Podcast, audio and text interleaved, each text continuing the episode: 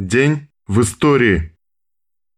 14 сентября 1867 года тиражом тысяча экземпляров вышел в свет первый том «Капитала» главного труда Карла Маркса, в котором он исследовал капиталистический способ производства, открыл экономический закон движения буржуазного общества и доказал неизбежность гибели капитализма и победы коммунизма. «Капитал» – одна из самых влиятельных книг в истории человечества.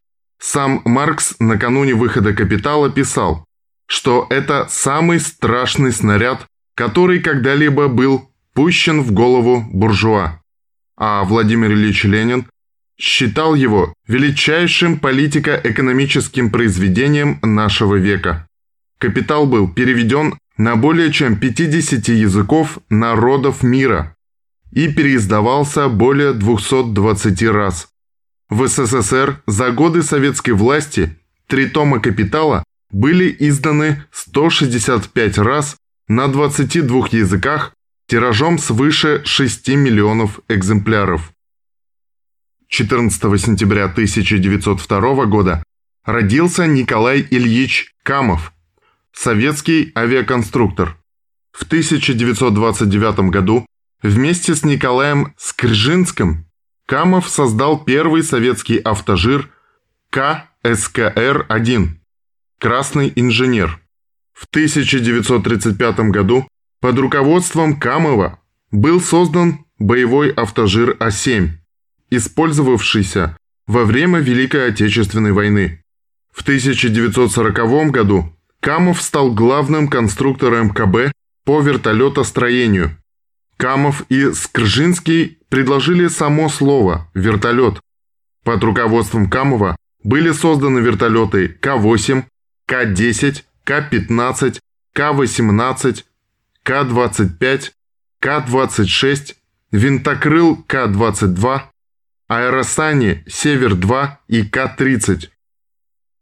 В этот же день 1916 года родился Луис Карвалан – легендарный руководитель чилийских коммунистов, революционер, патриот, интернационалист, боец с режимом Пиночета, лауреат Международной Ленинской премии за укрепление мира между народами.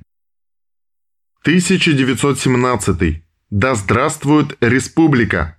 Война до победы! 14 или 1 сентября 1917 года Россия провозглашена республикой. До Великого Октября оставалось 54 дня. 1918. В известиях ЦИК опубликован декрет о введении международной метрической десятичной системы мер и весов. Сам же декрет был принят Советом народных комиссаров Российской Советской Федеративной Социалистической Республики по указанию Владимира Ильича Ленина 11 сентября 1918 года. Декрет определял положить в основание всех измерений, производимых в Российской Социалистической Федеративной Советской Республике, международную метрическую систему мер и весов с десятичными подразделениями и производными, и принять за основу единицы длины метр, а за основу единицы веса массы килограмм, за образцы основных единиц метрической системы принять копию международного метра, носящую знак номер 28, и копию международного килограмма, носящую знак номер 12. Все учреждения РСФСР обязаны были ввести метрическую систему с 1 января 1919 года. 14 сентября 24 ноября 1944 года Прибалтийская операция. Освобождение Эстонии, Латвии и Литвы. Восьмой сталинский удар. Прибалтийская операция. Было разгромлено более 30 дивизий противника. Итогом операции стало освобождение Эстонской ССР, Литовской ССР, большей части Латвийской ССР. Финляндия была вынуждена разорвать отношения с Германией и объявить ей войну немцы были изолированы в Восточной Пруссии и Курляндском котле. 1959. Мы были первыми. Точность, изумившая мир. 14 сентября 1959 года человечество впервые достигло иного небесного тела. На Луну был доставлен вымпел СССР.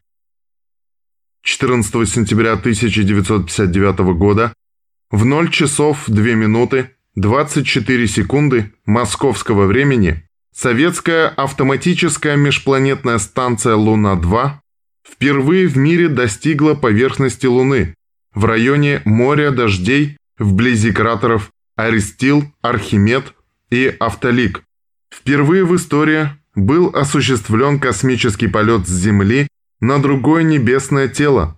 Изготовлена станция была в Королевском ОКБ-1. Ее масса составляла 390,2 килограмма. Диаметр шаровидного корпуса чуть больше 1 метра. Проводилось исследование магнитных полей Земли и Луны, исследование поясов радиации, расположенных вокруг Земли, исследование интенсивности и вариации интенсивности космического излучения, исследование тяжелых ядер в космическом излучении, изучение газовой компоненты межпланетного вещества, изучение метеорных частиц.